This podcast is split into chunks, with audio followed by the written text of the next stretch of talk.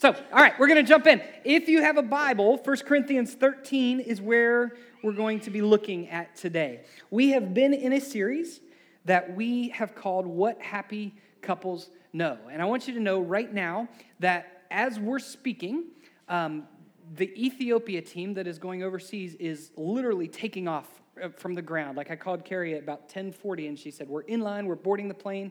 So nine of them from New Community are headed to Ethiopia. Please be praying for them. We're excited to see how that goes. And uh, pray for Will. He's the only guy on that trip. Um, I would challenge and encourage you, even this week, to just say, hey, I'm going to take every day at lunch, and I'm going to pray for this team. Or every day at dinner, we're going to pray for this team. Because it's not an easy trip. It's a hard trip.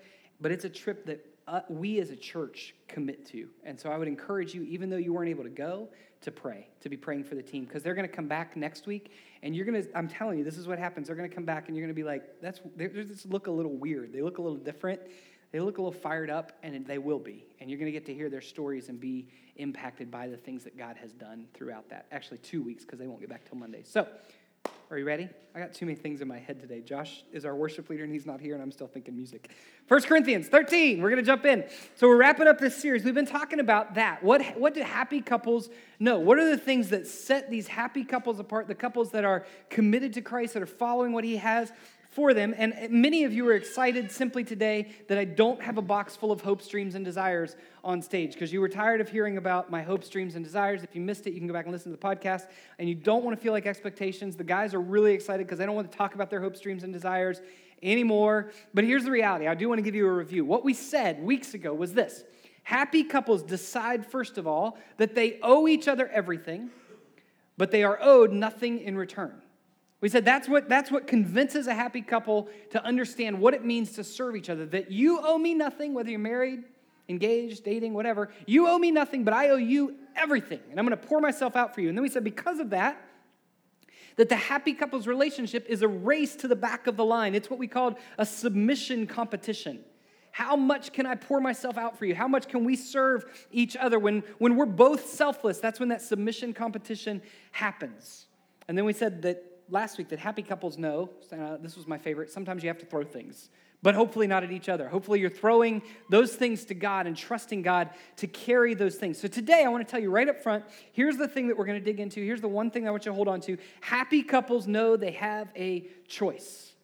Happy couples know they have a choice. Now I want you to hear this. This choice that happy couples know they have, it is the single most important choice you're going to make every single day. But I will tell you, it is a choice that often feels less like a choice and more like a reaction.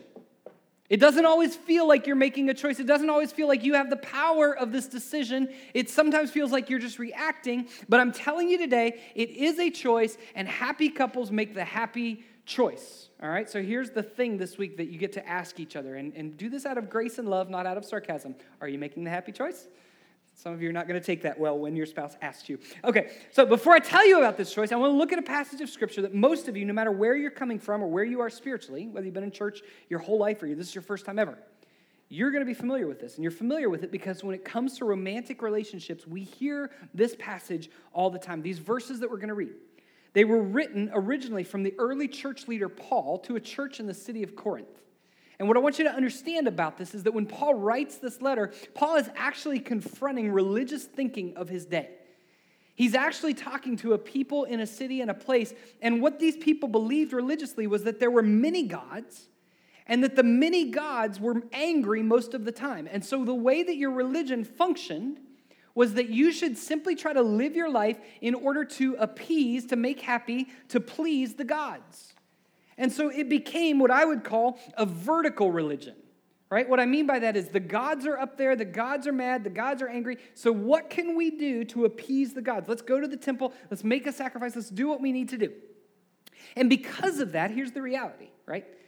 Because that was the way the religious worldview existed, morality didn't matter too much. It wasn't so much about how you lived your life. It was more about when your crop was due, you had to go and appease the gods because they had to make them happy. When there was a problem, when there hadn't been rain, when there were things going on, you had to make the gods happy. So Paul, this early missionary of the Christian faith, shows up in these type of cultures, and he starts to reshape their religion based on who Jesus Christ was. And he takes what was a vertical religion and he says, yes, that matters, that there is one true God and you need to worship the one true God and live your life to honor the one true God. But it's not just vertical. There's also a horizontal nature to religion, because your relationships matter. And so we said, Paul, all over the place, says, I want you to treat people the way God himself, the God of love, has treated you. So Paul's thinking basically fleshes out in this way. The way you treat people and the way you love people reveals most clearly how you love God. Now, that's a whole sermon in itself that I'm not going to preach today, but you can write that down and think about it this week. The way you treat people reflects how you love God. And that's where we pick up in this really really familiar chapter of Scripture in First Corinthians thirteen, the love chapter. Now, here's my question. How many of you have heard this read at a wedding? Okay, come on, hands up, participation. We're going to we're gonna get involved today. Okay, how many of you had this read at your wedding? How many of you maybe read this at a wedding? You weren't good enough to be the groomsman, but you were the Bible reader. Like, you're the Christian. Just read the Bible and go sit down. Okay, so we. I want to tell you something a little bit secret about this passage. This is not really a wedding chapter. This is not a chapter that Paul wrote and said, hey, I'm writing this letter to the church. They're going to do weddings. They need some verses. Here we go, love. This is not the way it was written. It fits weddings, but it's not primarily about weddings. We've made it that way because it's so beautiful and it's so relevant to marriage and love inside of marriage, but it was originally intended for a church. In fact, this chapter is a gritty chapter all about love and how it affects every relationship we're in. But here's the thing, and I want you to look for this, because there's one thing, one line in this chapter that does not make sense. And I'm telling you that because this very line is the secret today to what happy couples know. So let's look at First Corinthians thirteen. We're going to start at verse one. Here's what it says. If I speak in the tongues of men and of angels, but I do not have love, I'm only a resounding gong or clanging cymbal. So Paul begins here. He's speaking of some of the things that were taking place in this church in Corinth, in the worship of their church. There were these experiences of worship that were somewhat ecstatic, emotional, full of passion. But Paul says, those aren't the main things. If you don't have love, you're missing it. Then he goes on, verse two. He says, if I have the gift of prophecy and I can fathom all mysteries and all knowledge, and if I have a faith that can move mountains, but do not have love, he says, I am nothing. I am nothing. He says, if I don't have love, it doesn't matter how super spiritual I am. I'm a nobody. We said this a few weeks ago, but spiritual knowledge doesn't automatically equate to spiritual depth. He says, if you don't have love, there's nothing to it. Verse three, if I give all I possess to the poor, and if I give over my body to hardship that I may boast, but I do not have love, I gain nothing. See, I gain nothing. He says, now, he, he's, he's talked, he says, now he's getting at motives, right? He says, you're, you're giving generously. You're the wealthiest. You're the super giver in church. If you're there on Sunday, the offering goes up. Way to go. But he says, if you don't have love, you've gained nothing. I, I think you could say it this way. If you're giving to get, you're getting nothing from God. And then Paul gets really super practical in defining and describing what love is. He says love is patient, right? Love is patient. It puts somebody else first. It gets to the back of the line. Then he says love is kind. It does not envy. It does not boast. It is not proud. So love is patient. It waits. It holds on. It's not in a hurry all the time. Love is kind. Kindness defers. It says, I'm going to seek your good instead of my good. It does not envy. See, love is not about jealousy. It's not about envying the other person. Love does not boast. It's not about one-upmanship. It's not about the competition in the relationship of who's better, who's achieving more, who's doing more. It's not proud. It's not seeking to be center stage. Then verse five. It says it does not dishonor others. It is not self-seeking. It is not easily angered. It keeps no record of wrongs. Aren't these things nice and easy? No, it does not dishonor others. See, I'll be sinning. He says, love, love doesn't tear the other person down. It doesn't look to destroy the nature of who the other person is. It's not self-seeking. It moves to the back of the line. It's not easily angered. It doesn't have that short temper. Just look at me. Don't look at your spouse. Love is not easily angered. It keeps no record of wrongs. Now, man, I, it would be so much better if it said love keeps a record of wrongs, because I'm really good at that. I, like, my memory is infallible when somebody else screws up. I remember that date. I remember the date, the time, the day. Like, I, love keeps no record of wrongs. And then it says this, verse six. Paul says, love does not delight in evil, but rejoices with the truth. Now, that's tricky. We'll come back to that at the end, because he goes into this rapid-fire list here in verse seven. It always protects. It always trusts. It always hopes. And it always perseveres. Now, this is the line. This is the line that I think there's one phrase in here that does not make sense and kind of bothers me a little bit about love. I don't know if you caught it. But one of these, I'm going to tell you why. One of these is not completely dependent on the person doing the loving. It's not dependent on the lover. It's actually dependent on the lovee. I don't know if that's a word, but I'm going to use it. This phrase, he says it anyway. Did you catch it? Always trusts. Love always trusts. See, I want you to think about this. I, I can protect. I can act out protection. I can live out protection. I can love you in a way that protects you. I can protect my kids, protect my wife. I can hope. I can stay hopeful. I can even persevere. But trusts? Paul says love always trusts. And the question that I would ask is how? Because here's the reality that, that most of us are thinking about. Trust is contingent on the person being loved, not the lover. But Paul says it anyway. He says love always trusts. Now listen, this is it. This is the thing that happy couples know. Love defaults to trust.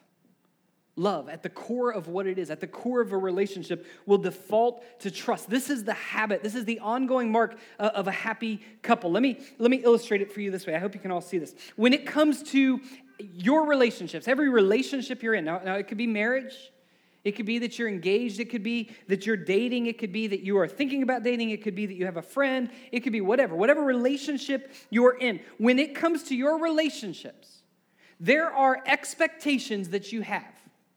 There are things that you expect to be true. There are things that you look at your spouse, your partner, your fiance, your, your friend, and you expect will happen. And then there's a gap because between your expectations is experiences.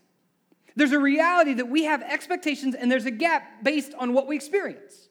So, so let me break this down because you're looking at me confused. He said he would pick up the kids by four p.m. Expectation. Experience? Are you with me? Anybody awake? The expectation, he will pick up the kids at four. He said he would do it. The, the expectation, she will have dinner ready. The expectation, he will ask me when I walk in the door, how was your day, honey? Can I give you a massage? There's an expectation. She will make sure to call me. My wife, we pick, I pick on her all the time because she never calls me, ever, never, never, never, never calls me.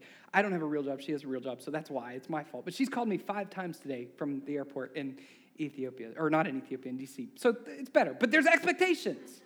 Are you with me? And there's a gap between those expectations and your experience. The experience says, well, he didn't show up to get the kids again. The school's reporting us because we never pick them up. Dinner wasn't ready when I got home. When I walked in the door, he was checked out looking at the news, and he didn't even ask me how my day was. She never calls. By the way, this is always and never. This, these are the ways that they come in to curse our marriage, right? I'm just saying. And there's a gap between those things. So what I want to say, we have our expectations, we have our experiences. Every couple has these things. Everyone. And here's what matters. In the middle of this gap, you make the choice. And happy couples make the right choice. Unhappy couples make the wrong choice. But here's the choice. It may not feel like a choice, but it is the choice you make. You make the choice to either assume the worst or to believe the best. That's the choice. That's the choice that every single happy couple makes, to believe the best. Now, do you see that? Do you see how this happens every single time between our expectations and our experiences? We either believe the best about what we're experiencing, or we assume the worst. Now, this doesn't feel like a choice, does it? Some of you are sitting here and you're like, I didn't choose this. I didn't choose what he did. I didn't choose what she did. He does this all the time. She never does this. This is what's going on. It does not feel like a choice because so often for every one of us, it simply feels like a reaction or a repetition. Something that we are experiencing again and again and again. We don't feel like we're choosing. We feel like we're reacting or it's forced on us or he's always done this or she's always done this. And we feel like it's a simple reaction between the experiences and the expectations. But it's actually, I'm telling you, I'm going to try to convince you today. You may not believe me, but you hopefully by the end. I'm telling you it's actually a choice. And are you ready for this? Here's what happy couples know. Happy couples make the choice to believe the best. Every single time. Happy couples make the choice to believe the best because, because, because, because, this is not just me talking, because love always trusts. Love believes the best. You see, every single time there's a gap between our expectations and our experiences for our husband, our wife, our fiance, our partner. Every single time that gap exists, you make a choice. I make a choice. We make a choice as to what happens in the middle. And happy couples make the choice to believe the best. This is a hallmark habit of happy couples. I'm going to illustrate this for you in a little bit of a different way, okay? There's a great author named Marcus Buckingham. If you haven't read, he's a great business writer, leadership writer. He wrote a book called The One Thing You Need to Know several years ago. Now, in this book, this is not a Christian book. This is a secular book, so if you're not a Christ follower, I hope this connects with you a little more. But here's what he says. He describes a study that took place, a research study that took place over the course of twenty years of time. And in this study, the researchers studied happy couples, the happiest couples. They looked over twenty years of time and said, who are the couples that started out happy, that kept being happy, that stayed happy, that twenty years later were still happy?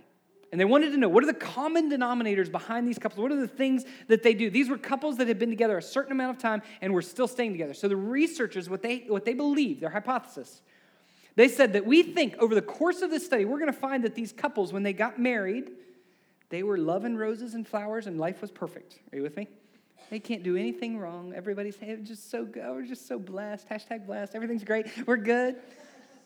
And they said, we believe that over the course of that time, what we will find is that these couples actually downgraded or lowered their expectations of each other to a more realistic level. That they said, yeah, they, he or she maybe not as good as I thought they were, and we're, but we're okay. We're going to keep going. We're going to keep making it.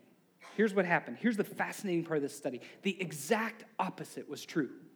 In these happiest couples, the exact opposite was true. The happiest and most committed couples actually, now check this out, they actually rated each other, they rated their significant other more positively in every single quality studied than the partner rated themselves.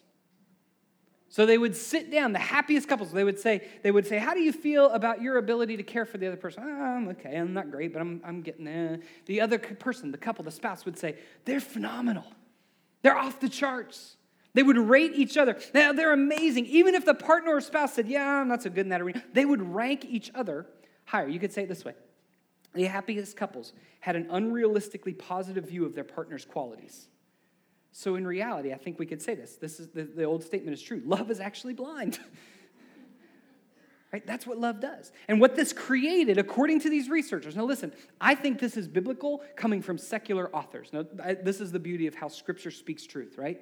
That the secular researchers, the world's researchers, found this thing they called the upward spiral of love. Now check this out. Here's how the upward spiral of love works. You meet someone, and you go out on a date with someone, and suddenly you've got an illusion of who they are. Oh, they're just so great. They just, their hair was perfect. They smelled like flowers and roses. Andy had big muscles. It was awesome. Everything is great. So we've got this illusion that creates conviction, right? So the illusion about someone creates a conviction that says, they truly are the greatest. I didn't just have an experience. I actually believe it. They are the greatest. They are the person that I think they are. And that conviction then creates security. Because I know that they're the greatest, I actually feel secure in my relationship with them. I feel so secure that I'm going to keep trusting them. Security creates trust. Now, here's how the spiral keeps working. Security then, because it's trust, allows for intimacy. Security and trust allows for intimacy in the relationship. So intimacy is this. Intimacy is fearlessly revealing yourself. I trust all of me to all of you. I'm convicted you're the best, and I feel secure in that. Because I trust you, I can be intimate with you. And then here's what happens. In the intimacy, it creates love. Because I'm allowed to be intimate with you, because I trust you, because I'm secure in this, I can then love you. And guess what love does? Love takes us back to the beginning to say the illusion remains so that twenty years later, no, they're phenomenal. All these couples that are happy twenty years later, they're under an illusion, but it's a love illusion, and it's the upward spiral of love. That's what Paul's saying, the choice to believe the best. So here's the recommendation for every every happy couple. I want you to think about this. I'm going to say this. You're all going to look at me like I'm crazy, okay? Just, just here you go. Find the most generous explanation for the behavior and believe it. Believe the best.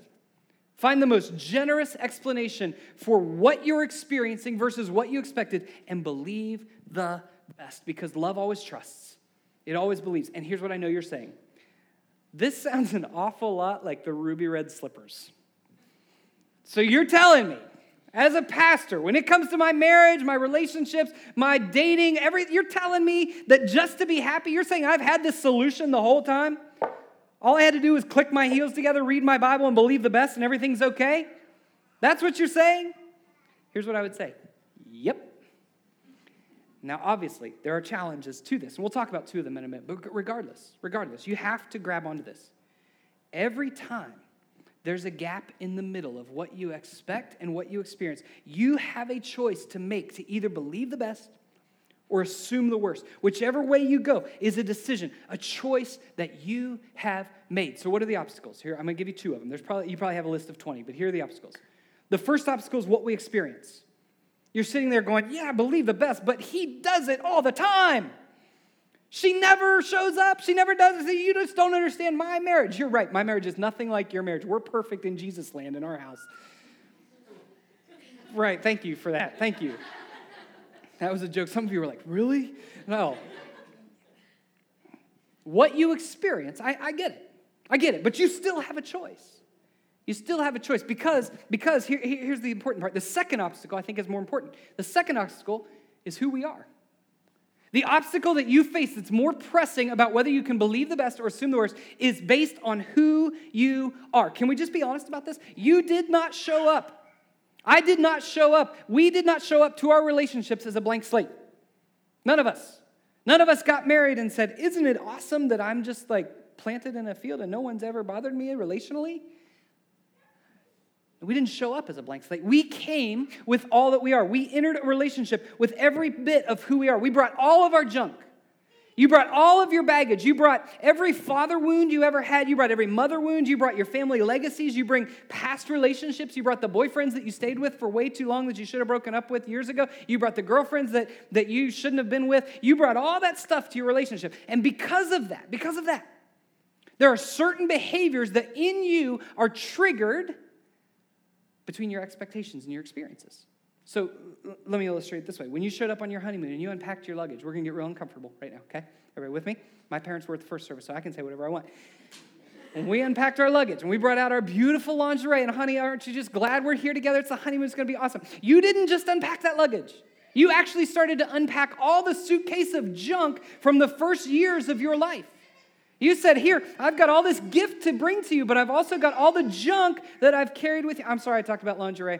Um, you brought all this stuff, and all of who you are came to that relationship. But, but, even with all that, even with what you experience and who you are, you still have a choice to assume the worst, to throw the whole thing away, or believe the best. I don't need those. We'll be fine. It's still a choice every single time. And let me dig. Let me dig a little bit deeper, and then we're going to start to wind up. I want to say this to you. Suspicion, okay? Suspicion is a self-fulfilling prophecy, okay? Now, hang with me. Some of you are like, wait, what do you, what do you mean? If you assume the worst, if you, when it comes to your relationship and the expectations and experience, if you, every single time, you assume the worst, you will eventually, I promise you, will eventually find something to be suspicious about. Because when you're in a relationship with a person that is low trust, think back to that spiral, when it's low trust, when you're living this out or you're creating a low trust environment, you are on pins and needles all the time. When that exists, suspicion finds a home for whatever reason.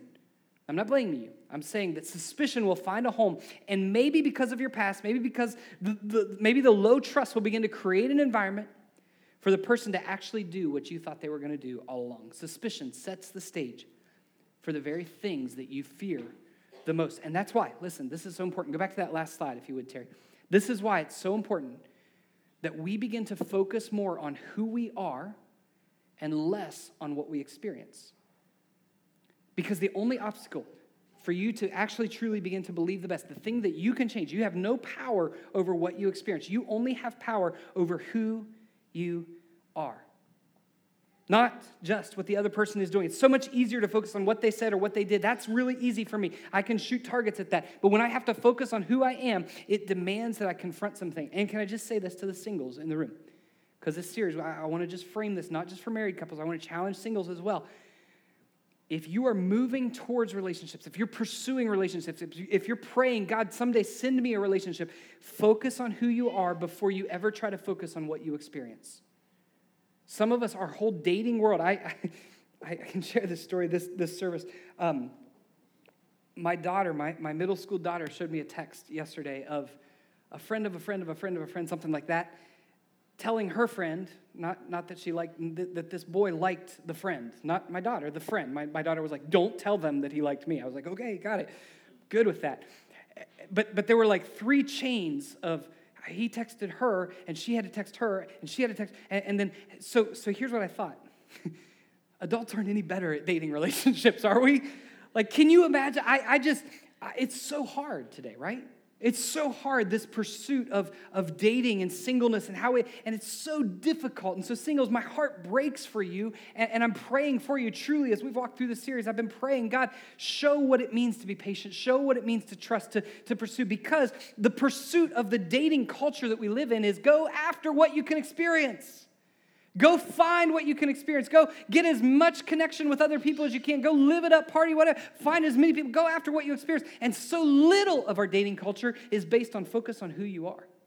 So the singles challenge that I offer every time is take three hundred sixty-five days, one year, and focus on becoming the person that the person you're looking for is looking for. I'll say that again. Take one year, just one year, and focus on becoming the person that the person you're looking for is looking for. Because if you do that, you will you will be, I'm telling you, guys, girls, listen, you will become the most attractive person probably in three states because you're focusing on who you are. You're pursuing who you are. So with all this in mind, to say that happy couples make the choice to believe the best, I want to look at First Corinthians thirteen, just a couple verses, one more time and reframe this as we close. Here's what it says, verse six, love does not delight in evil but rejoices with the truth. You see, when we believe the best, love is not trying to catch the other person doing something wrong. It's not building a case against the other person. It's not hiding behind the refrigerator going, I saw you put that dish in there. You didn't wash it. I gotcha. We believe the best. We believe the best. We don't keep a score. Verse seven, love always protects. And it protects from suspicion, from lack of trust. Love is protective of the relationship. Love puts choices in the middle to protect the relationship and believe the best. It finds the generous explanation. Love always protects. It always trusts. It chooses the generous explanation. It thinks about things long enough to come up with something good, something kind, something well, well-being for the relationship. It always hopes that the trend of the relationship is positive. What is getting better? Let me ask you this. What is getting better in your relationship today that wasn't a year ago? Some of you are going, nothing. I get it.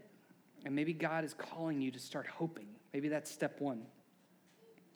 It always trusts. It always perseveres. By the way, perseverance indicates resistance. Perseverance is not, well, we were married for forty years. We bought our lake house. Life was perfect. There was nothing hard about our life. We are so blessed. Perseverance says there's resistance, there's struggle, there's fight, and because of that, you get stronger. I, I will say this, some of your past may come back in the future, but love is determined to trust anyway. Now, here's the question. Based on what you know about yourself, based on the state of your relationship right now and your very being, forget, listen, forget him or her for just a minute and focus on you.